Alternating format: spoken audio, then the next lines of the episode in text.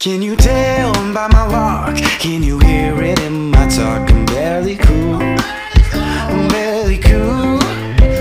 Can't you see in my eyes? It should come as no surprise. I'm barely cool.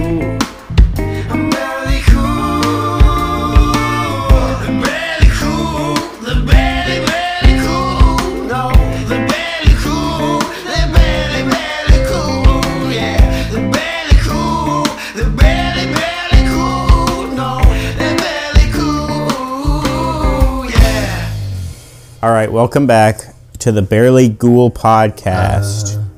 Ooh. Ooh. Ben's testing his mic with some spooky sounds. Ooh. Ben, do you know what a creepy pasta is? Creepy pasta? I lived on creepypasta. It's like the stuff you eat, right? When you make it, maybe. Yeah. When I when I was uh, when I was younger, I, I ate pasta all the time. Is that what you're talking about? no, Benjamin, you dumb bimbo. We're talking about Like, you didn't have to go that far, but uh, creepy pastas, which are just creepy stories. I think they get their name from like copy and paste, like I think uh, copy and paste stories of like copy paste, uh, copy pasta, Ah. because like Copy pasta. Yeah, copy pasta is a thing, and then these are the creepy versions. So it's like creepy pasta. Uh, Ooh. this episode is probably going to deal with mature themes because we just picked random creepy pastas and we're going to read them. It's going to be real freaking spooky.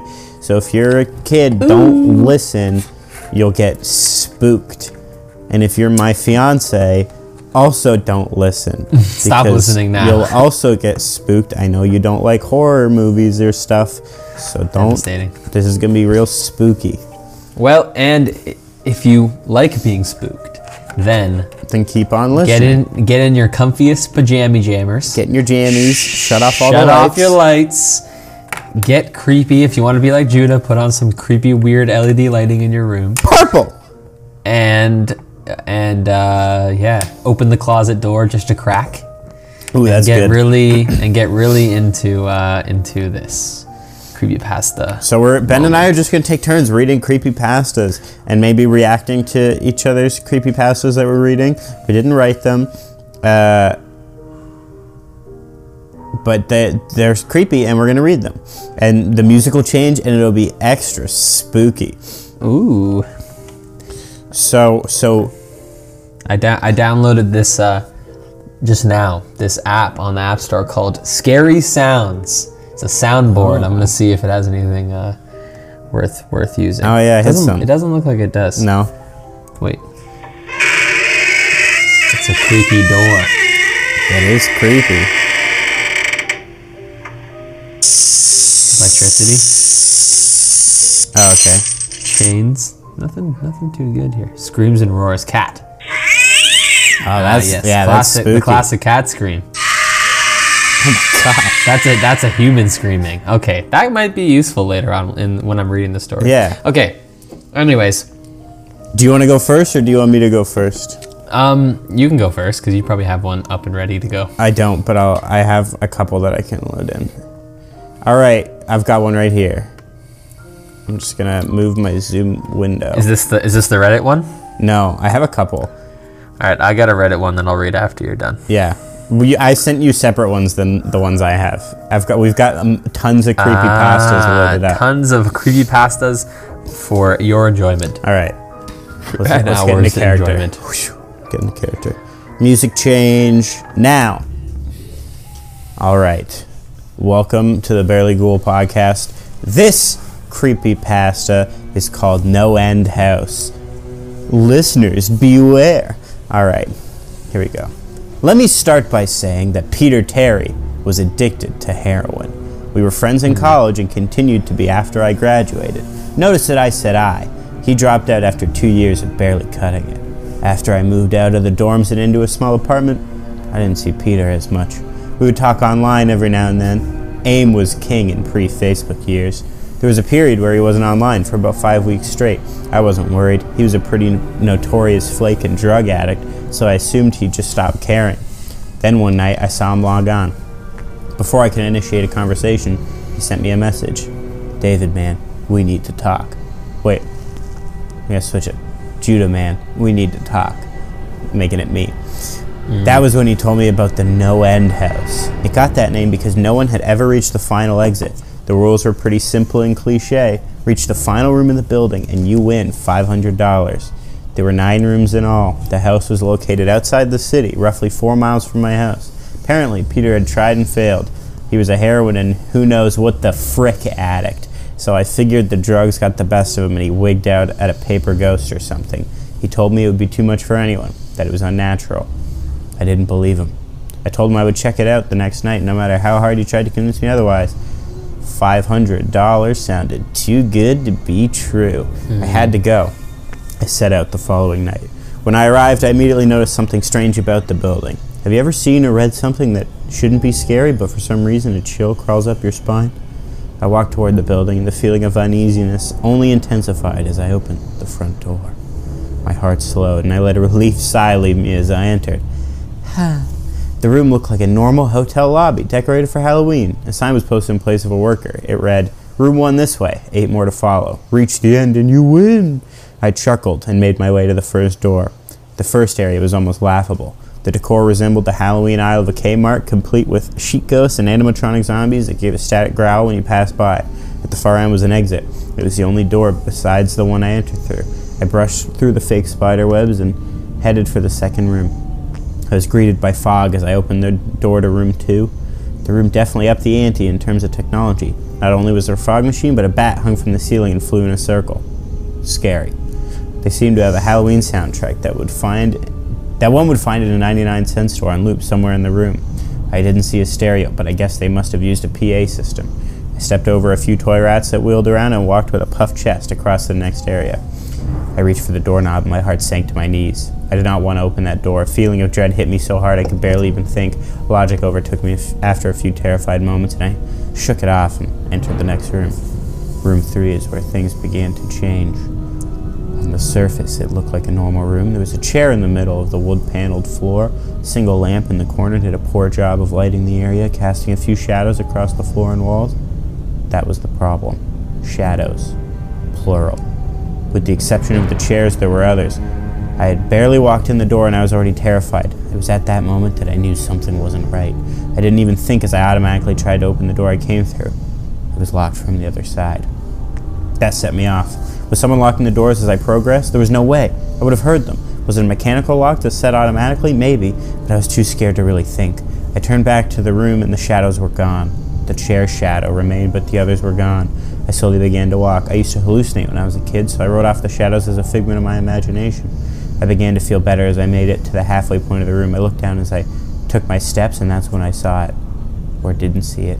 My shadow wasn't there. I didn't have time to scream. I ran as fast as I could to the other door and flung myself without thinking into the room beyond.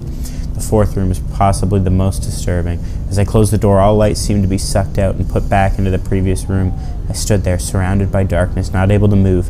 I'm not afraid of the dark and never have been, but I was absolutely terrified. All sight had left me. I held my hand in front of my face, and if I didn't know what I was doing, I would never have been able to tell at all. Darkness doesn't describe it. I couldn't hear anything. It was dead silence. When you're in a soundproof room, you can still hear yourself breathing. You can hear yourself being alive. I couldn't. I began to stumble forward. After a few moments, my rapidly beating heart the only thing I could feel. There was no door in sight. Wasn't even sure there was one this time. The silence was then broken by a low hum. I felt something behind me. I spun around wildly, but could barely even see my no- nose. I knew it was there, though. Regardless how dark it was, I knew something was there. The hum grew louder, closer. It seemed to surround me, but I knew whatever was causing the noise was in front of me, inching closer. I took a step back. I had never felt that kind of fear. I can't really describe true fear. I wasn't even scared I was going to die. I was scared of what the alternative was. I was afraid of what the thing had in store for me. Then the lights flashed for a second and I saw it. Nothing. I saw nothing, and I know I saw nothing there. The room was again plunged into darkness, and the hum became a wild screech. I screamed in protest. I couldn't hear this GD sound for another minute. I ran backwards, away from the noise, and fumbled for the door handle. I turned and fell into room five. Before I describe room five, you have to understand something. I'm not a drug addict. I have no history of drug abuse or any sort of psychosis short of the childhood hallucinations I mentioned earlier, and those are only when I was really tired or just waking up. I entered the no end house with a clear head. After falling in from the previous room, the view of room 5 was from my back, looking up at the ceiling. What I saw didn't scare me, it simply surprised me. Trees had grown in the room and towered above my head. The ceilings in this room were taller than the others, which made me think I was in the center of the house. I got up off the floor, dusted myself off, and took a look around. It was definitely the biggest room of them all. I couldn't even see the door from where I was. Various brush and trees must have blocked my line of sight with the exit. Up to this point, I figured the rooms were going to get scarier, but this was a paradise compared to the last room. I also assumed whatever was in room 4 stayed back there. I was incredibly wrong. As I made my way deeper into the room, I began to hear what one would hear if they were in a forest. Chirping bugs and the occasional flap of birds seemed to be my only company in this room. That was the thing that bothered me the most. I heard the bugs and the other animals, but I didn't see any of them. I began to wonder how big this house was. From the outside, when I first walked up to it, it looked like a regular house. It was definitely on the bigger side, but this was almost a full forest in here. The canopy covered my view of the ceiling, but I assumed it was still there, however high it was. I couldn't see any walls either. The only way I knew it was still inside was that the floor matched the other rooms, the standard dark wood paneling. I kept walking, hoping that the next tree I passed would reveal the door. After a few moments of walking, I felt a mosquito fly into my arm. I shook it off and kept going. A second later, I felt about ten more land on my skin at different places. I felt them crawl up and down my arms and legs, and a few made their way across my face. I flilled wildly to get them all off, but they just kept crawling. I looked down and let out a muffled scream, more of a whimper to be honest, but I didn't see a single bug. Not one bug was on me, but I could feel them crawl. I heard them fly by my face and sting my skin, but I couldn't see a single one. I dropped to the ground and began to roll wildly. I was desperate. I hated bugs, especially ones I couldn't see or touch, but these bugs could touch me, and they were everywhere. I began to crawl. I had no idea where I was going. The entrance was nowhere in sight, and I still hadn't even seen the exit, so I just crawled, my skin wriggling with the presence of those phantom bugs. After what seemed like hours, I found the door. I grabbed the nearest tree, propped myself up, mindlessly slapping my arms and legs to no avail. I tried to run, but couldn't. My body was exhausted from crawling and dealing with whatever it was that was on me. I took a few shaky steps to the door, grabbing each tree on the way for support. It was only a few feet away when I heard it, the low hum from before. It was coming from the next room, and it was deeper. I could almost feel it inside my body, like when you stand next to an amp at a concert. The feeling of the bugs on me lessened as the hum grew louder. As I placed my hand on the doorknob, the bugs were completely gone, but I couldn't bring myself to turn the knob. I knew that if I let go, the bugs would return, and there was no way I could make it back to room four. I just stood there, my head pressed against the door marked six, and my hand shakily grasping the knob. The hum was so loud I couldn't even hear myself pretend to think. There was nothing I could do but move on. Room six was next, and room six was hell. I closed the door behind me, my eyes held shut, my ears ringing. The hum was surrounding me as the door clicked into place. The hum was gone.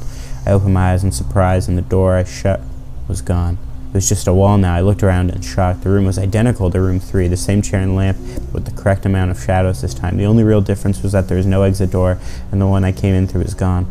As I said before, I had no previous issues in terms of mental instability, but at that moment I fell into what I now know is insanity.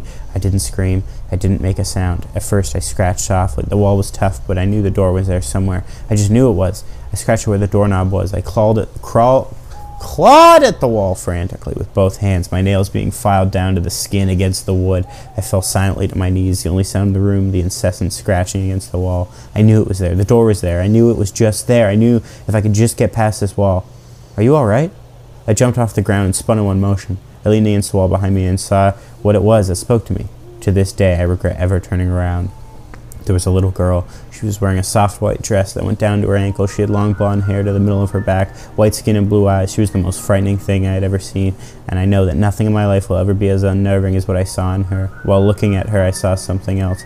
Where she stood, I saw what looked like a man's body, only larger than normal and covered in hair. He was naked from head to toe, but his head was not human and his toes were hooves. It wasn't the devil, but at that moment it might as well have been. The form had the head of a ram and the snout of a wolf. It was horrifying, and it was synonymous with the little girl in front of me. They were the same form. I can't really describe it, but I saw them at the same time. They shared the same spot in the room, but it was like looking at two separate dimensions. When I saw the girl, I saw the form, and when I saw the form, I saw the girl. I couldn't speak. I could barely even see. My mind was revolting against what it was attempting to process. I had been scared before in my life, and I had never been more scared than when I was trapped in the fourth room, but that was before room six. I just stood there, staring at whatever it was that spoke to me. There was no exit. I was trapped here with it, and then it spoke to again. Judah, you should have listened. when it spoke. I heard the words of the little girl, but the other form spoke through my mind in a voice I won't attempt to describe. There was no other sound. The voice just kept repeating the sentence over and over in my mind, and I agreed. I didn't know what to do. I was slipping into madness. I couldn't take my eyes off of what was in front of me. I dropped to the floor. I thought I had passed out, but the room wouldn't let me in. I just wanted it to end. I was on my side, my eyes wide open, and the form staring down at me. Scurrying across the floor in front of me was one of the battery powered rats from the second room. The house was toying with me, but for some reason, seeing that rat pulled my mind back from whatever depths it was headed, and I looked around the room. I was getting out of there. I was determined to get out of that house and live and never think about this place again. I knew this room was hell, and I wasn't ready to take up a residency.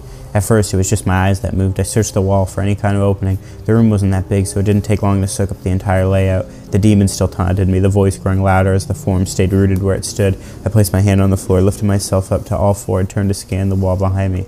Then I saw something I couldn't believe. The form was now right at my back, whispering into my mind how I shouldn't have come. I felt its breath on the back of my neck, but I refused to turn around. A large rectangle was scratched into the wood, with a small dent chipped away in the center of it. Right in front of my eyes, I saw the large seven I had mindlessly etched into the wall. I knew what it was. Room seven was just beyond the wall, where room five was moments ago. I don't know how I'd done it. Maybe it was just my state of mind at the time, but I had created the door. I knew I had. In my madness, I had scratched into the wall what I needed the most an exit to the next room. Room 7 was close. I knew the demon was right behind me, but for some reason it couldn't touch me. I closed my eyes and placed both hands on the large 7 in front of me. I pushed. I pushed as hard as I could.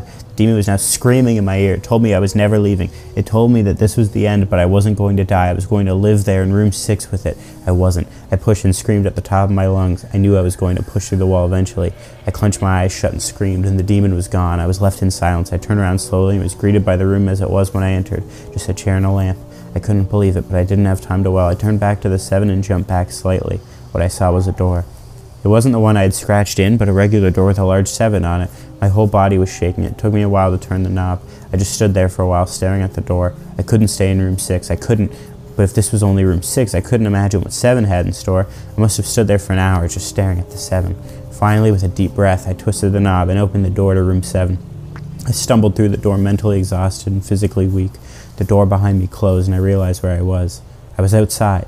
Not outside like room five, but actually outside. My eyes stung. I wanted to cry. I fell to my knees and tried, but I couldn't. I was finally out of that hell. I didn't even care what about the prize that was promised. I turned and saw that the door I had just went through was the entrance. I walked to my car and drove home, thinking of how a nice shower sounded. As I pulled up to my house, I felt uneasy. The joy of leaving No End House had faded, and dread was slowly building in my stomach. I shook it off as residual from the house and made my way to the front door. I entered and immediately went up to my room. There on my bed was my cat, Baskerville. He was the first living thing I had seen all night, and I reached to pet him. He hissed and swiped at my hand. I recoiled in shock as he had never acted like that. I thought, whatever, he's an old cat. I jumped in the shower and got ready for what I was expecting to be a sleepless night. After my shower, I went to the kitchen to make something to eat. I descended the stairs and turned into the family room. What I saw would be forever burned in my mind. However, my parents were lying on the ground, naked and covered in blood. They were mutilated to near unidentifiable states. Their limbs were removed and placed next to their bodies, and their heads were placed on their chests facing me. The most unsettling part was their expressions. They were smiling, as though they were happy to see me. I vomited and sobbed there in the family room. I didn't know what had happened. They didn't even live with me at the time. I was a mess. Then I saw it a door that was never there before, a door with a large 8 scrawled on it in blood. I was still in the house.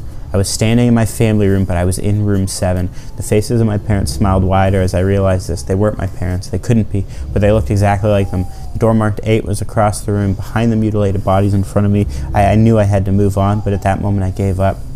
The smiling faces tore into my mind. They grounded me where I stood. I vomited again, nearly collapsed. Then the hum returned. It was louder than ever, and it filled the house and shook the walls. The hum compelled me to walk. I began to walk slowly, making my way closer to the door and the bodies. I could barely stand, let alone walk. And the closer I got to my parents, the closer I came to suicide. The walls were now shaking so hard it seemed as though they were going to crumble, but still the faces smiled at me. As I inched closer, their eyes followed me. I was now between the two bodies, a few feet away from the door. The dismembered hands clawed their way across the carpet towards me, all while the faces continued to stare. New terror washed over me, and I walked faster. I didn't want to hear them speak. I didn't want the voices to match those of my parents. They began to open their mouths, and the hands were inches from my feet. In a dash of desperation, I lunged towards the door, threw it open, and slammed it behind me. Roommate. I was done. After what I had just experienced, I knew there wasn't anything else in this frickin' house. This freaking house could throw at me that I couldn't live through. There was nothing short of the fires of hell that I wasn't ready for. Unfortunately, I underestimated the abilities of No End House. Unfortunately, things got more disturbing, more terrifying, and more unspeakable in Room 8. I still having trouble believing what I saw in Room 8. Again, the room was a carbon copy of Rooms 3 and 6, but sitting in the usually empty chair was a man. After a few seconds of disbelief, my mind finally accepted the fact that the man sitting in the chair was me. Not someone who looked like me, it was Judah Middle. I walked closer. I had to get a better look, even though I was sure of it. He looked up at me, and I noticed tears in his eyes. Please, please don't do it. Please don't hurt me. What? I asked. Who are you? I'm not going to hurt you. Yes, you are. He was sobbing now. You're going to hurt me, and I don't want you to. He sat in the chair with his legs up and began rocking back and forth. It was actually pretty pathetic looking, especially since he was me, identical in every way. Listen, who are you? I was now only a few feet from my doppelganger. It was the weirdest experience yet, standing there talking to myself. I wasn't scared, but I would be soon. Why are you? You're going to hurt me. You're going to hurt me. If you want to leave, you're going to hurt me. Why are you saying that? Just calm down, all right? Let's try and figure this. And then I saw it. The David sitting down was wearing the same clothes as me, except for a small red patch on his shirt embroidered with the number 9. You're going to hurt me. You're going to hurt me. Please don't. You're going to hurt me. My eyes didn't leave that small number on his chest. I knew exactly what it was. The first few doors were plain and simple, but after a while they got a little more ambiguous. Seven was scratched into the wall, but by my own hands. Eight was marked in blood above the bodies of my parents. But nine, this number was on a person, a living person. Worse still, it was on a person that looked exactly like me. Judah, I had to ask. Yes, you're going to hurt me. You're going to hurt me. He continued to sob and rock. He answered to Judah. He was me right down to the voice. But that night, I paced around for a few minutes while he sobbed in his chair. The room had no door, and similarly to room six, the door I came through was gone. For some reason, I assumed that scratching would get me nowhere this time. I studied the walls and floor around the chair, sticking my head underneath and seeing if anything was below. Unfortunately, there was. Below the chair was a knife. Attached was a tag that read, To Judah, from management. Feeling in my stomach as I read that tag was something sinister. I wanted to throw up, and the last thing I wanted to do was remove that knife from under the chair. The other Judah was still sobbing uncontrollably. My mind was spinning into an attic of unanswerable questions. Who put this here, and how did they get my name? Not to mention the fact that as I knelt on the cold wood floor, I also sat in the chair, sobbing in protest of being hurt by myself. It was all too much to process. The house and the management had been playing with me this whole time. My thoughts, for some reason, turned to Peter whether or not he got this far. If he did, if he met a Peter Terry sobbing in this very chair, rocking back and forth, I shook those thoughts out of my head. They didn't matter. I took the knife from under the chair, and immediately the other Judah went quiet. Judah, he said in my voice, what do you think you're going to do? I lifted myself from the ground and clenched the knife in my hand. I'm going to get out of here. David was still sitting in the chair, though he was very calm now. He looked up at me with a slight grin. I couldn't tell if he was going to laugh or strangle me. Slowly, he got up from the chair and stood facing me. It was uncanny. His height and even the way he stood matched mine. I felt the rubber hilt of the handle of my knife and gripped it tighter. I don't know what I was planning on doing with it, but I had a feeling I was going to need it. Now, his voice was slightly deeper than my own. I'm going to hurt you. I'm going to hurt you and I'm going to keep you here. I didn't respond. I just lunged and tackled him to the ground. I mounted him and looked down, knife poised and ready. He looked up at me terrified. It was like I was looking in a mirror. Then the hum returned, low and distant, though I still felt it deep in my body. Judah looked up at me as I looked down at myself. The hum was getting louder and I felt something inside me snap. With one motion, I slammed the knife into the patch on his chest and ripped down. Blackness fell in the room, and I was falling. The darkness around me was like nothing I experienced up until that point. Room 4 was dark, but it didn't come close to what was completely engulfing me. I wasn't even sure if I was falling after a while. I felt weightless, covered in dark. Then a deep sadness came over me. I felt lost, depressed, suicidal. The sight of my parents entered my mind. I knew it wasn't real, but I had seen it, and the mind had trouble differentiating between what is real and what isn't. The sadness only deepened. I was in room 9 for what seemed like days, the final room, and that's exactly what it was the end. No end house had an end, and I had reached it. At that moment, I gave up. I knew I would be in that in between state forever, accompanied by nothing but darkness. Not even the hum was there to keep me sane. I had lost all senses. I couldn't feel myself. I couldn't hear anything. Sight was completely useless here. I searched for a taste in my mouth and found nothing. I felt disembodied and completely lost. I knew where I was. This was hell. Room 9 was hell. Then it happened. A light, one of those stereotypical lights at the end of the tunnel. I felt ground come up from below and I was standing. After a moment of, or two of gathering my thoughts and senses, I slowly walked toward that light. As I approached the light, it took form. It was a vertical slit that down the side of an unmarked door. I slowly walked through the door and found myself back where I started. The lobby of No End House. It was exactly how I left it, still empty, still decorated with childish Halloween decorations. After everything that had happened that night, I was still wary of where I was. After a few moments of normalcy, I looked around the place trying to find anything different. On the desk was a plain white envelope with a name, handwritten on it. Immensely curious yet still cautious, I mustered up the courage to open the envelope. Inside the letter. Inside was a letter, again handwritten. Judah Middle, congratulations. You have made it to the end of No End House. Please accept this prize as a token of great achievement. Yours forever, Management. With the letter were five $100 bills. I couldn't stop laughing. I laughed for what seemed like hours. I laughed as I walked out to my car and laughed as I drove home.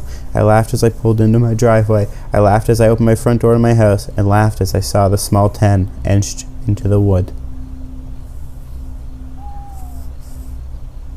That's it. That was No End House. Wow. Were you spooked, Ben? That actually that actually was really good. It's pretty interesting. That was that was pretty spooky. Pretty spooky. spooky. Think you can top it? I don't know. I got one called a package marked return to sender. I wanted to read it while you were reading it, but I was so into you, you reading that I just couldn't. So Into No End this is House. good. Yeah, No End House had gripped me. So as far as I know, this might not be very good, but I think I think it will be. Who posts bad creepy pastas. A lot of people actually. Yeah, a lot. Okay. All right. No End House was great. I hope you guys enjoyed that. Were you guys spooked? Picture it around a campfire.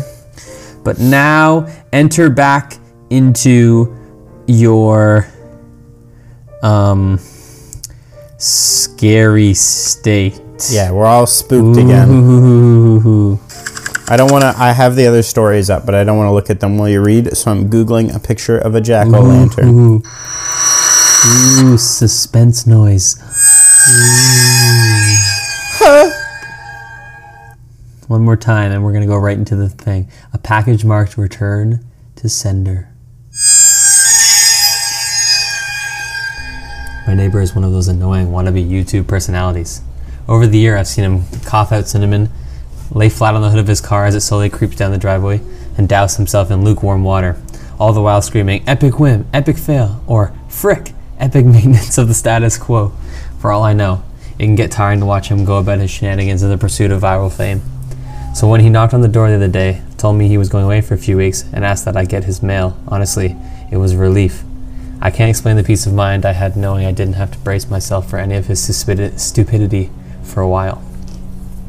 I was always afraid his stunts would wind up bleeding over into my life.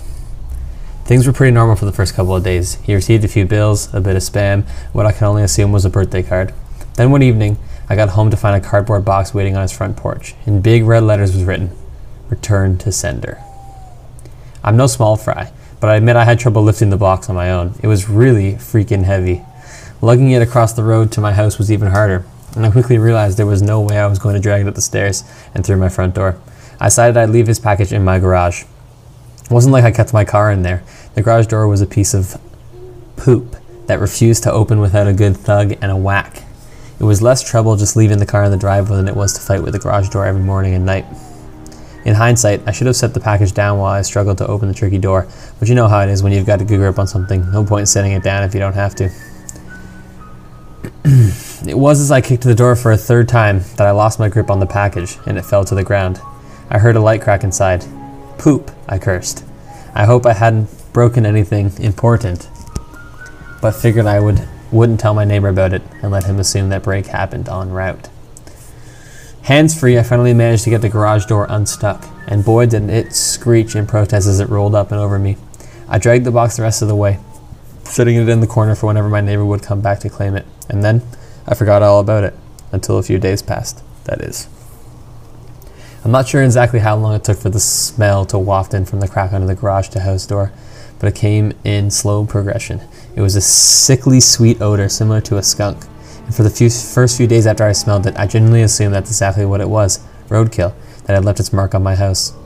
It was only when I realized the scent was growing more intense instead of fading that I went looking for a source. That's when I opened the garage door, and that's when the odor knocked me back, holding my nose. The culprit wasn't hard to identify. The only change in my garage was the box in the corner. I remember thinking it must have been one of those meat of the month subscription boxes. The meat must have gone rancid from being left out of the fridge for so long. How much meat could have been in there for the box to have been so large and heavy? An entire frickin' cow? I covered my nose as I approached the box, a pair of scissors in my hands. I probably wouldn't have needed them to open it, as it had become soggy enough at the bottom to poke through with a finger. But I wasn't about to poke my finger into spoiled meat juices.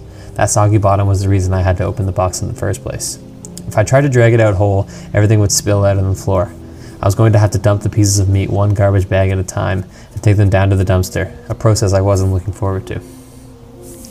My scissors tore through the tape along the top of the cardboard box. I thought the smell couldn't get any worse, but as I flipped the flaps open, I discovered a whole new gamut of stink.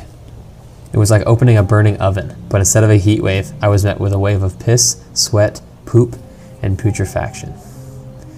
It was so bad that I staggered back and had to force down the puke begging to guzzle out of me. I don't think I could have handled the scent mingling with the horrors coming out of the box. I'm not ashamed to admit I ran out the door for a breath of fresh air, but in the short time I'd spent in the garage, the smell had become so ingrained in the fabric of my clothes that it clung to me like a shadow. Nothing I tried could keep the smell out of my nostrils. Not air fresheners, not a face mask, not three showers and a change of clothes. Every second that box lay open in my garage was another second the smell was a foothold into my home. I had to bite the bullet. I returned to the garage, the flaps of the box still open as though inviting me to look. I was prepared, a clothespin, pinning my nostrils shut, a garbage bag in one hand, the strongest cleaner I could find in the other, and long rubber gloves to keep my skin from having to touch what was inside. But, as it turns out, I needed none of those things. I wouldn't have to touch or clean the contents of that box. I wouldn't I would only have to suffer the nightmares every night. You see, there was meat in that box, but it didn't come from a cow or a pig. No, it was worse than that. It was my neighbor. Dead. Still in one piece, but dead. I called the cops, and naturally, they took me in for interrogation. It's kind of hard not to suspect the man with a corpse in his garage. After all, thankfully, they soon realized I wasn't involved. My DNA might have been all over that box. The smell might have left a mark throughout my house, but there was one piece of irrefutable evidence in my neighbor's own hands that proved my innocence a vlogging camera. They showed me the footage only once. I'm not sure if they were allowed to, or if they felt so bad for me they figured it couldn't hurt. Either way, I saw it. My neighbor was sitting in the box outside of a shipping facility, laughing as he told the world how he was going to mail himself across state lines. He'd brought pee bottles, food, a pillow, and a few flashlights. His friend, a guy I'd seen at several places several times to help with stunts, closed the lid and presumably dropped him off for shipment. Throughout the next couple of hours or days, I'm honestly not sure. My neighbor recorded a few short clips about his progress. I think I'm in a truck now. I can feel it moving. Must be in a warehouse. Pretty warm here. Still got plenty of food. That kind of stuff. And then, on the last entry, the box toppled over. He broke his neck, and that was it. The camera retorted until either the memory card got too full or the battery died. There's one thing I didn't tell the police after they showed me the video.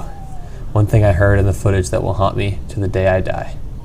Just after that tumble that broke his neck, I heard the familiar screeching sound of my garage door.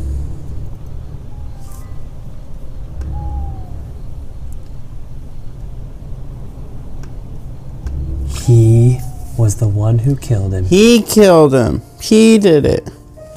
Wow. Wow.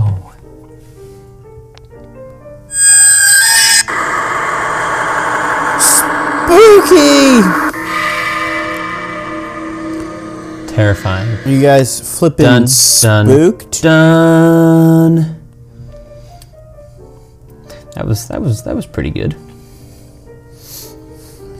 All right, let's see if I can find something else. All right, I got one. You got one, eh? Yeah, I'm loaded up. Okay, you ready? This is gonna get you into it. Yeah.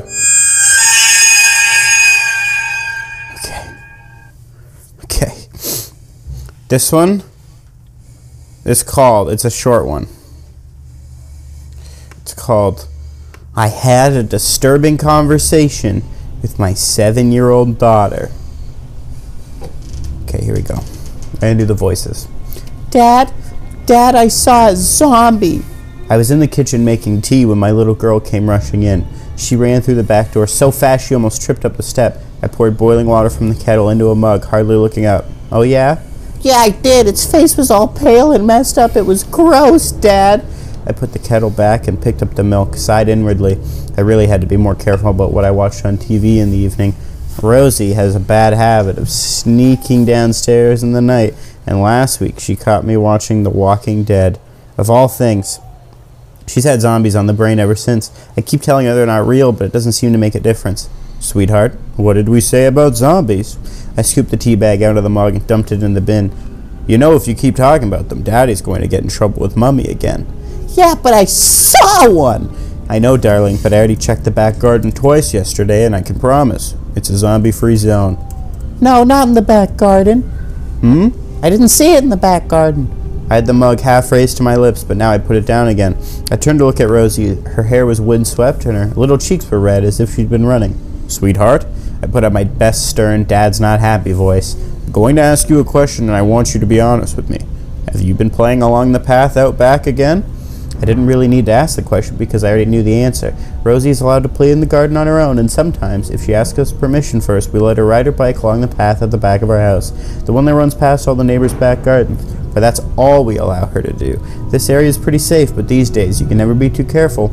There was a burglary a couple of roads over a few months back, and last year someone was mugged on the high street. Several years ago, a few towns over, a little boy even went missing. That was quite a long way from here, of course, but it made national news for a few days until the search fizzled out and made a lot of parents more cautious. Rosie's getting older now, and she's an adventurous girl, but still, you have to have boundaries. And on a few occasions lately, Rosie's been crossing those boundaries, riding her bike further than she should, not coming in straight when we tell her, sneaking out the back gate when she's only meant to be playing in the garden. As I watch Rosie now, I notice her face growing redder. She looked away from me, down at the kitchen floor, and scuffed her feet. Dad, I only went a little way down, she said. I promise. I was chatting to Mr. Henderson because I saw him in his back garden. I said hello, made him jump. I sighed. So there it was. Mr. Henderson was Rosie's zombie. Yesterday it was the postman, and the day before that it was a different neighbor. I took a sip of tea and shook my head. Mr. Henderson was, in fairness, a better candidate than the others. The guy lives on his own, he looks about a hundred years old, moles all over his face, skin like a deflated balloon. Whenever we chatted over the garden fence before, though, he'd always seemed nice enough, just a bit lonely. They couldn't have Rosie going around calling him a zombie. Listen to me, sweetheart. I know you didn't go far or anything, but I don't want you. I came right back after, too, Dad, Rosie interrupted. She was staring up at me now, blue eyes large and pleading. I promise, and I even said no when Mr. Henderson offered me an ice cream because I know you don't like me taking stuff from strangers. I opened my mouth and then paused. He offered you ice cream? Yeah, but I said no. Mr. Henderson really wanted me to come in and have one, but I told him I had to get home, and then I came back straight to here to tell you I'd seen a zombie, and I. Rosie was babbling now, her voice whirring like a motor, but I'd stopped listening. My mind was still stuck on something she said a moment before. Mr. Henderson really wanted me to come in and have one. I took another sip of tea and frowned. That wasn't good. I don't mind the neighbors chatting to my little girl, but I don't like the thought of them inviting her in, not without us there. Not even if they were just kind, lonely old men. I made up my mind to go round and visit Mr. Henderson later and tell him that myself. Kindly, of course, but firmly. In the end, though, I didn't get a chance because a few moments after I'd had my thought, Rosie said something else. Something that pushed everything else from my mind and ended any idea I might have had about going over to Mr. Henderson's house. She said something that made me feel cold. Daddy, please don't stop me playing in the garden. I promise I won't sneak out again. I don't want the zombie to get me. Rosie, I'm not going to stop you playing in the garden, but you have to make me a couple of promises, too. First, promise me you'll stop going around calling people zombies. Mr. Henderson may be old, but he's not one of the living dead. Rosie frowned. I didn't.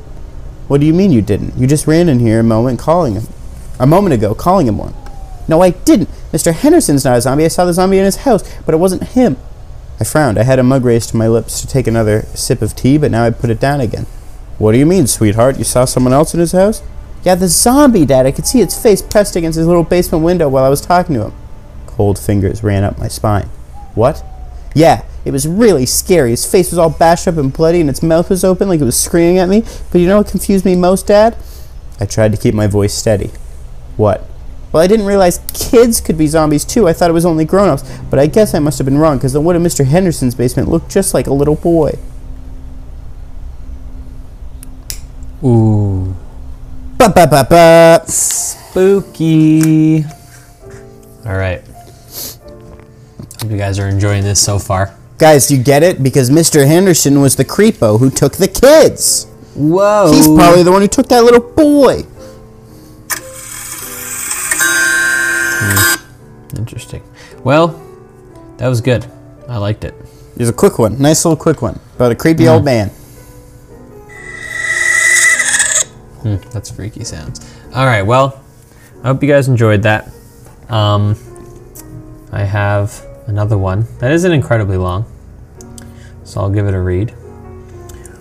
And then after we can, if we if we want to, read the Russian sleep experiment, which I'm sure most of you know already. But I'm gonna start. I'm gonna. This one is interesting. It's called "The Previous Tenant of My New Flat Left a Survival Guide. I'm not sure I want to live here anymore." So, in this, he recounts the survival guide that his previous tenant left for him. So we're gonna we're gonna give it uh, give it a go.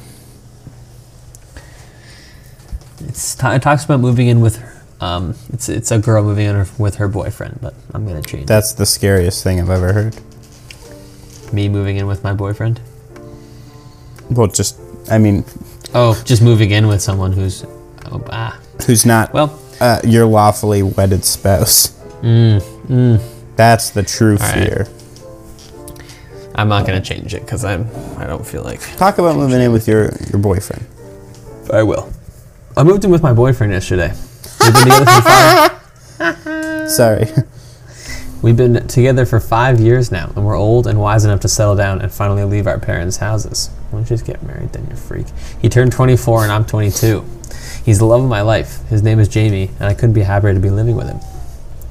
When we decided to make the leap, we spent two months looking at flats and houses. We couldn't afford to buy yet, so we renting was our only option. But the prices were astronomical.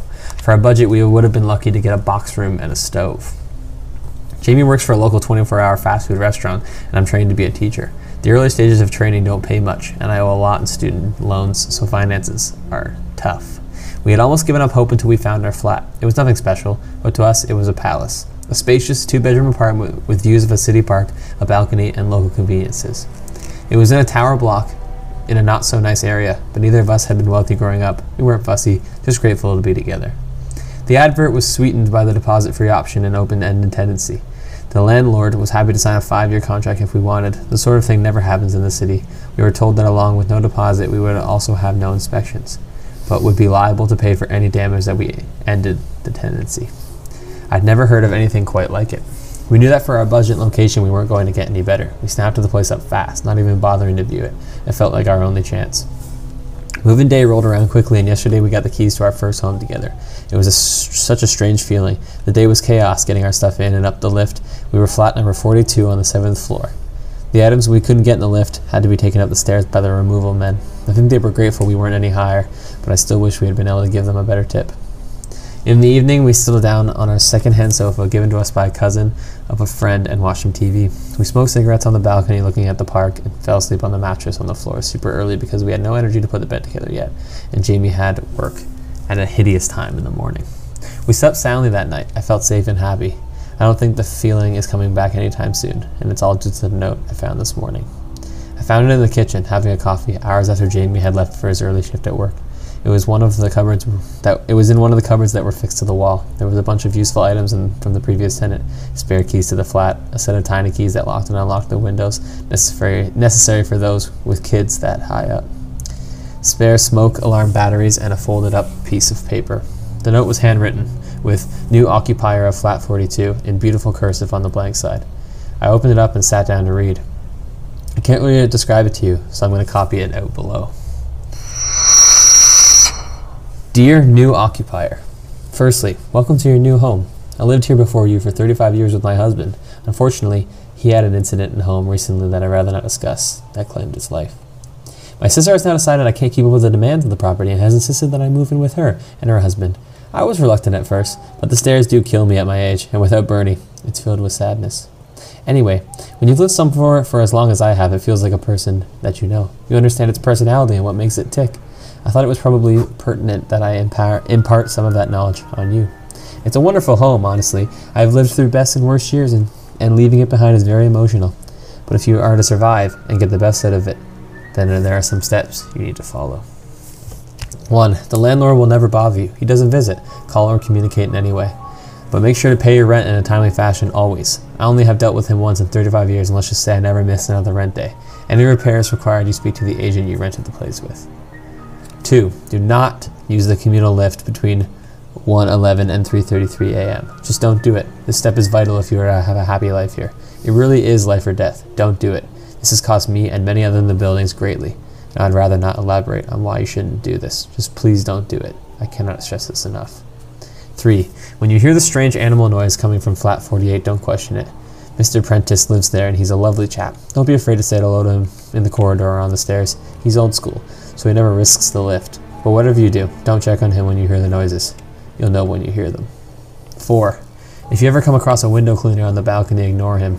He may seem like the nicest fellow you've ever had, trying to sell something to you at the door, but it really is best that you don't engage. He will go away if you ignore him, but he tries pretty hard the first few times, so you'll need some resilience. Whatever you do, don't offer him anything. No money, no hot drink. Don't leave food scraps out, bin or refrigerate them immediately. If you have small animals, it is imperative that you watch them eat and take away any leftover food immediately after they are done. This and rule 2 go hand in hand. The things forage all day and seem to really love animal feed. You don't want them in your flat, I promise. You can leave what you want uh, between 1:11 and 3:30 a.m. So you may want to feed your pets then. Don't communicate with any neighbors who claim to come from flats 65 to 72. These flats suffered a fire in the late 80s that devastated the whole floor. All the residents died in their homes. The building was mostly council owned at the time, and they never bothered to renovate the flats. They've been empty ever since. But now and again, someone will knock at your door claiming to live in one of these flats and ask to borrow some sugar. They will seem entirely average, but you must shut and lock the door immediately. I installed two extra security bolts to avoid these frickers. I don't swear at, at my age, but they really are frickers. Simple one for you here. Keep a weapon in each room. Sometimes you follow all these steps, and sometimes it still slips through the net. Wait, sometimes you'll follow all these steps, and sometimes they'll still slip through the net. Better to be safe than sorry. 8. The building has a committee that will try and get you to join. It's one of those neighborhood groups about improving living conditions for all residents. It is a nice group, and the lady who runs it, Terry from Flat 26, is a fantastic neighbor.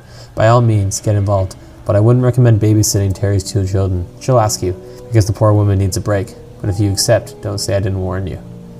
9. Stray, hairless cats sometimes roam in the hallway. I know they're supposedly a special, expensive breed, but they don't belong to anyone. They're mostly harmless, but don't pick them up. Not unless you see one of those neighbors that claims to live in 6572.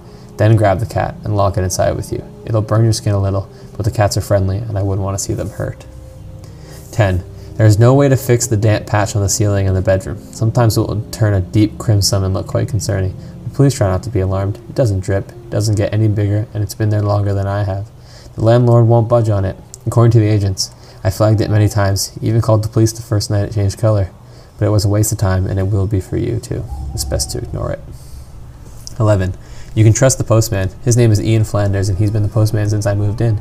He has his own key to the main door and delivers post to the door every morning at 8:54. I can't include everything here, or it would help become or it would become a novel. But if you have any questions, Ian will help you. 12. Finally, the first few weeks are the worst. You'll feel like you've made a mistake. I'm sure reading this you already do. But if you can get through the first few weeks, it really is a lovely block to live in. Every property has its quirks, and this one is a little extra special. But you can be truly happy here if you just take my advice. I wish you all the best. I really do. Yours truly, Miss Prudence Hemmings. I don't really know what to think after reading the note. Hopefully, it was some sort of joke, but the agent had said the previous tenant was an elderly lady, and I can't see anyone named Prudence Hemmings attempting to play practical jokes on someone they'd never met. There were also parts of the note I couldn't disprove. There was indeed a large damp patch above the bed that me and Jamie had already discussed reporting. No crimson, but it definitely existed. I also I had also commented on a beautiful Sphynx cat roaming the halls as we were moving in. I started to get seriously freaked out. Our dream, our beautiful little home had just become a source of fear and confusion. I checked the time and it was 9:14. Damn it, out of time to catch postman Ian. When I opened the door to check, sure enough, two letters addressed to Mrs. Hemming sat on the doorstep. At about 11:15, my worst fears were truly confirmed when a friendly, middle-aged looking man carrying window cleaning equipment knocked on my balcony door. I ignored him. I didn't want to take the risk until I'd spoken to Jamie and showed him the note. I texted him already to rush home. I felt bad as the man rapped his knuckles against the door for over 10 minutes, but honestly, the longer it went on, the more I was terrified. The windows were sparking, and due to our lack of curtains, I couldn't even hide from this his gaze. I felt so exposed. He stayed for a total of 30 minutes exactly, and never once did he stop looking at me or knocking. He shouted the occasional ultra-friendly line or humble request for a beverage in the heat, though the door, but I did my best to avoid eye contact. When he finally left, I looked outside every window in the flat, but I couldn't see him on any of the other balconies or see any equipment suggesting he was around. he had vanished completely. Jamie still hadn't texted me back. He must have been having a rough shift. It was Friday and they were always busy. It wasn't often that he didn't reply. He was due home in around an hour, anyways.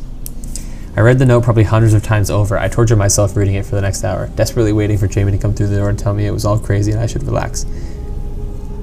I hoped for that so much, but Jamie never came. His shift should have finished around midday, but by 2 p.m. he still wasn't home. I panicked, I cried, I left over a hundred voice messages on his phone but got nowhere. I finally decided it had been enough that calling his work wouldn't embarrass him, and his boss told me that he had never turned up for his shift. I thought about it, what could have happened? And then it hit me. Jamie's shift started at 4 a.m. today.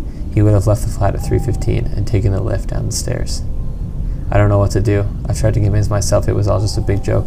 Maybe Jamie wrote the note and got his boss in on it. The voice in my head kept telling me that he couldn't write like that if he tried, but I had to attempt to fool myself. It's getting late and he still isn't home. What if it's all true? I think we made a big mistake. And Pretty. there's more. There's more called My Next Steps and What Happened After That. Well, if you guys are interested, give us money on Patreon and maybe we'll read the next steps. Ooh. All right, I got a real quick one and then we'll close off with the Russian sleep experiment. Sounds good. All right. This one is is also a creepy creepypasta. You can find on creepypasta.fandom.com. Okay? It's called Gateway of the Mind. Oh, I thought you were going to play a special effect there. Oh, oh, oh. Um, what special effect would you like? I don't know, give me Say it- something spooky. It's called Say it again. It's called Gateway of the Mind.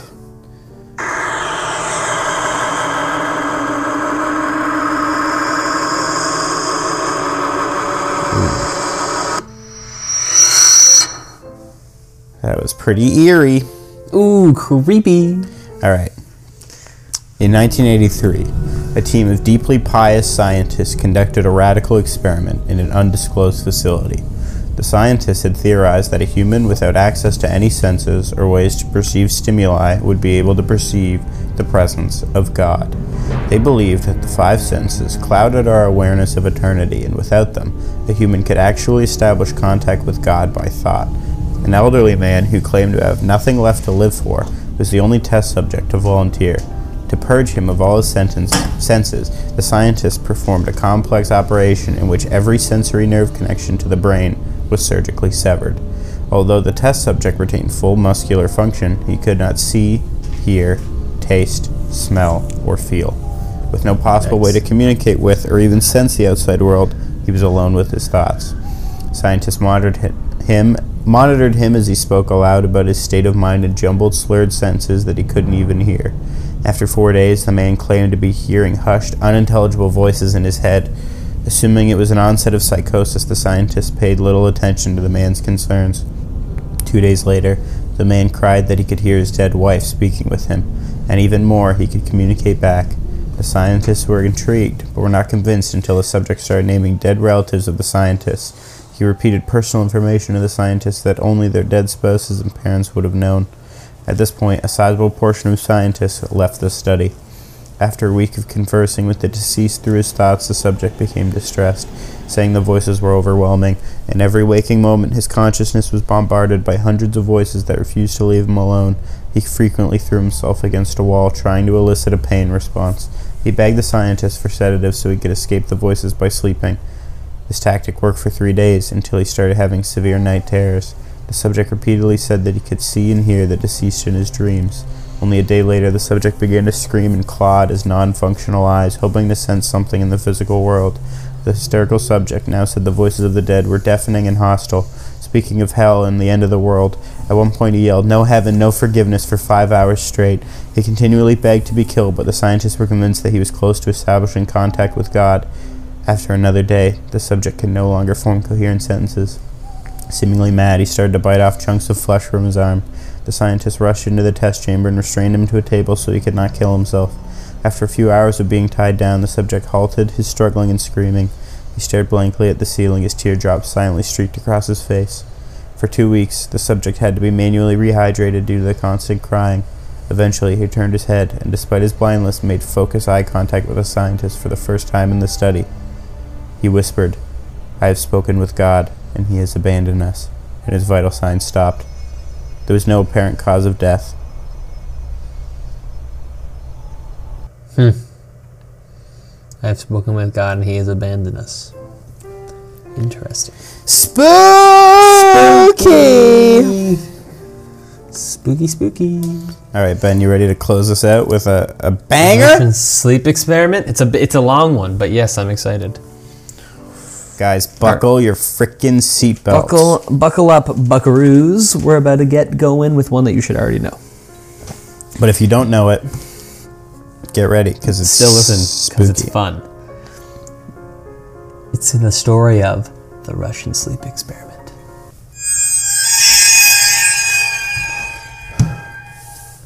Russian researchers in the late 1940s kept five people awake for 15 days using an experimental gas based stimulant.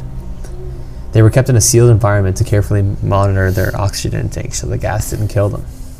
Since it was toxic in high concentrations, this was before closed circuit cameras, so they had only microphones and 5 inch thick glass porthole sized windows into the chamber to monitor them. The chamber was stocked with books, cots to sleep on but no bedding, running water and toilet, and enough dried food to last all five for over a month. The test subjects were political prisoners deemed enemies of the state during World War II. Everything was fine for the first five days. The subjects hardly complained about having been promised falsely that they would be freed if they submitted to the test and did not sleep for 30 days. Their conversations and activities were monitored, and it was noted that they continued to talk about increasingly traumatic incidents in their past, and the general tone of their conversations took on a darker aspect after the four day mark. After five days, they started to complain about the circumstances and events that led them to where they were and started to demonstrate severe paranoia. They stopped talking to each other and began alternately whispering to the microphones and one away mirrored portholes. Oddly, they all seemed to think that they could win the trust of the experimenters by turning over their comrades, the other subjects in captivity with them. At first, the researchers suspected this was an effect of the gas itself. After nine days, the first of them started screaming. He ran the length of the chamber, repeatedly yelling at the top of his lungs for three hours straight. He continued attempting to scream, but was only able to produce occasional squeaks. The researcher the researchers postu- postulated that he had physically torn his vocal cords. The most surprising thing about this behavior is how the other captives reacted to it, or rather, did react to it. They continued whispering to the microphones until the second of the captives started to scream. The two non screaming captives took the books apart, smeared page after page with their own feces, and pasted them calmly over the glass portholes. The screaming promptly stopped. So did the whispering to the microphones. After three more days passed, the researchers checked the microphones hourly to make sure they were working, since they thought it was impossible that no sound could be coming with P- five people inside. The oxygen consumption in the chamber indicated that all five must still be alive. In fact, it was the amount of oxygen five people will consume at a very high, heavy level of strenuous exercise. On the morning of the 14th day, the researchers did something they said they would not do to get a reaction from the captives. They used the intercom inside the chamber, hoping to provoke any response from the captives. They were afraid to. They were afraid they were either dead or vegetables. They announced, "We are opening the chamber to test the microphones. Step away from the door and lie flat on the flat on the floor, or you will be shot. Compliance will earn one of you your immediate freedom." To their surprise, they heard a single phrase in a calm voice response: "We no longer want to be freed." Debate broke out among the researchers and the military forces funding the research. Unable to provoke any response, and using the intercom, it was finally decided to open the chamber at midnight on the 15th day. Chamber was flushed of the stimulant gas and filled with fresh air, and immediately voices from the microphones began to object. Three different voices began begging, as if pleading for the life of loved ones, to turn the gas back on. The chamber was opened, and soldiers sent in to retrieve the test subjects. They began to scream louder than ever, and so did the soldiers when they, soldiers when they saw what was inside. Four of the five subjects were still alive, although no one could rightly call the state that any of, that any of them were in life. The food rations past day five had not been so much touched. There were chunks of meat from the dead test subject's thighs and chest stuffed into the drain in the center of the chamber, blocking the drain and allowing four inches, four inches of water to accumulate on the floor. Precisely how much of the water on the floor was actually blood was never determined. All four surviving test subjects also had large portions of muscle and skin torn away from their bodies. The destruction of flesh and exposed bone on their fingertips indicated that the wounds were inflicted by hand, not with teeth, as the researchers initially thought. Closer examination of the position and angles of the wounds indicated that most, if most if not all of them, were self-inflicted. The abdominal organs below the rib cage of all four test subjects had been removed, while the heart, lungs, and diaphragm remained in, remained in place. The skin and most of the muscles attached to the ribs had been ripped off, exposing the lungs through the rib cage. All the blood vessels and organs remained intact. They had just been taken out and laid on the floor, fanning out around the eviscerated but still living bodies of the subjects. The digestive tract of all four of them could be seen to be working, digesting food. It quickly became apparent that what they were digesting was their own flesh that they had ripped off and eaten over the course of days. Most of the soldiers were Russian special operatives of the facility, but still many refused to return to the chamber to remove the test subjects. They continued to scream to be left in the chamber and alternate, alternately begged and demanded that the gas be turned back on, lest they fall asleep. To everyone's surprise, the test subjects put up a fierce fight in the process of being removed from the chamber. One of the Russian soldiers died from having his throat ripped out. Another was gravely injured by having his testicles ripped off and an artery in his leg severed by one of the subject's teeth. Another five of the soldiers lost their lives if you count ones that committed suicide in the weeks following the incident. In the struggle, one of the four living subjects had his spleen ruptured and he bled out almost immediately. The medical researchers attempted to sedate him, but this proved impossible. He was injected with more than 10 times the human dose of morphine derivative and still fought like a cornered animal, breaking the ribs and arms of one doctor. When heart was when heart was seen to beat for a full two minutes after he had bled out to the point where there was more air in his vascular system than blood. Even after it stopped, he continued to scream and flail for another three minutes, struggling to attack anyone in reach and just repeating the word more over and over, weaker and weaker, until he finally fell silent. The surviving three test subjects were heavily, restra- heavily restrained and moved to a medical facility. The two with an intact vocal cords continuously begging for the cast demanded to be kept awake. The most injured of the three was taken to the only surgical operating room the facility had. In the process of preparing the subject to have his organs placed back within his body, it was found that he was effectively immune to the sedative they had given him to prepare him for surgery. He fought furiously against his restraints when the anesthetic gas was brought out to put him under. He managed to tear most of the way through a four inch wide leather strap on one wrist, even though the weight of a 200 pound soldier was holding that wrist as well. It took only a little more anesthetic than normal to put him under, but the instant his eyelids fluttered and closed, his heart stopped.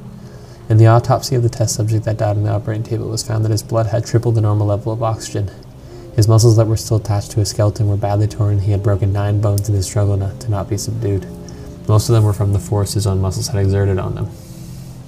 The second survivor had been the first of the group of five to start screaming. His vocal cords destroyed, he was unable to beg or object to surgery, and he only reacted by shaking his head violently in disapproval when the anesthetic gas was brought near him. He shook his head yes when someone suggested reluctantly they try the surgery without anesthetic. He did not react for the entire six hour procedure of replacing his abdominal organs and attempting to cover them with what remained of his skin. A surgeon presiding stated repeatedly that it should be medically possible for the patient to still be alive. One terrified nurse assisting the surgery stated that she had seen the patient's mouth curl into a smile several times whenever his eyes met hers. When the surgery ended, the subject looked at the surgeon and began to wheeze loudly, attempting to talk while struggling. Assuming this must be something of drastic importance, the surgeon had a pen and pen and pen and pad fetched so the patient could write his message. It was simple: keep cutting. The other two test subjects were given the same surgery, both without anesthetic as well. Although they had to be injected with a paralytic for the duration of the operation, the surgeon found it impossible to perform the operation while the patients laughed continuously. Once paralyzed, the subjects could only follow the attending researchers with their eyes. The paralytic cleared their system in an abnormally short period of time, and they were soon trying to escape their bonds. The moment they could speak, they were again asking for the stimulant gas. The researchers tried asking why they had injured themselves why they had ripped out their own guts, and why they wanted to be given the gas again. The only response was given was, I must remain awake. All three subject restraints were reinforced and they were placed back into the chamber awaiting determination as to what should be done with them. The researchers, facing the wrath of their military benefactors for having failed the stated goals of their project, considered euthanizing the surviving subjects. The commanding officer, a former KGB agent, is have potential and wanted to see what would happen if they were put back on the gas. The researchers strongly objected, but they were overruled. In preparation for being sealed in the chamber again, the subjects were connected to an EEG monitor and had their restraints padded for long term confinement. To everyone's surprise, all three stopped struggling the moment it was let slip that they were going back on the gas. It was obvious at this point all three were putting up a great struggle to stay awake. One of the subjects that could speak was humming loudly and continuously. The mute subject was straining his legs against the leather bonds with all his might, First left, then right, then left again for something to focus on. The remaining subject was holding his head off his pillow and blinking rapidly. Having been the first to be wired for EEG, most of the researchers were monitoring his brainwaves in surprise. They were normally they were normal most of the time, but sometimes flatlined inexplic- inexplicably. It looked as if he were repeatedly suffering from brain death before returning to normal. As they focused on paper scrolling out of the brainwave monitor, only one nurse saw his eyes slip shut at the same moment his head hit the pillow. His brain waves, his brain waves immediately changed to that of a deep sleep, then flatlined for the last time as his heart simultaneously stopped. The only remaining subject that could speak started screaming to be sealed in now. His brainwave showed the same flat lines as one who had just died from falling asleep. The commander gave the order to seal the chamber with both subjects inside, as well as three researchers. One of the named three immediately drew his gun and shot the commander point blank in the eyes, then turned the gun on the mute subject and blew his brains out as well. He pointed his gun at the remaining subject, still restrained to a bed, as the remaining member of the medical and research team fled the room. I won't be locked in here with these things. Not with you, he screamed at the man strapped to the table. What are you? he demanded. I must know. The subject smiled. Have you forgotten so easily? The subject asked. We are you. We are the madness that lurks within you all, begging to be free at the moment in your deepest animal mind. We are what you hide from in your beds every night. We are what you sedate into silence and paralyze when you go to the nocturnal haven where we cannot tread. The researchers paused, then aimed at the subject's heart and fired. The EEG flatlined as the sublet, subject weakly choked out, so nearly free. Dun dun. Russian sleep experiment made me pu- pu- pu- piss my pants. It's a cre- it's a creepy story. It's a great story. Tis a very tis a very creepy story. Hopefully, you guys enjoyed this Barely Ghoul podcast. A little bit of a different one. Not as many funnies, not as much back and forth from Papa Judah and Papa Ben.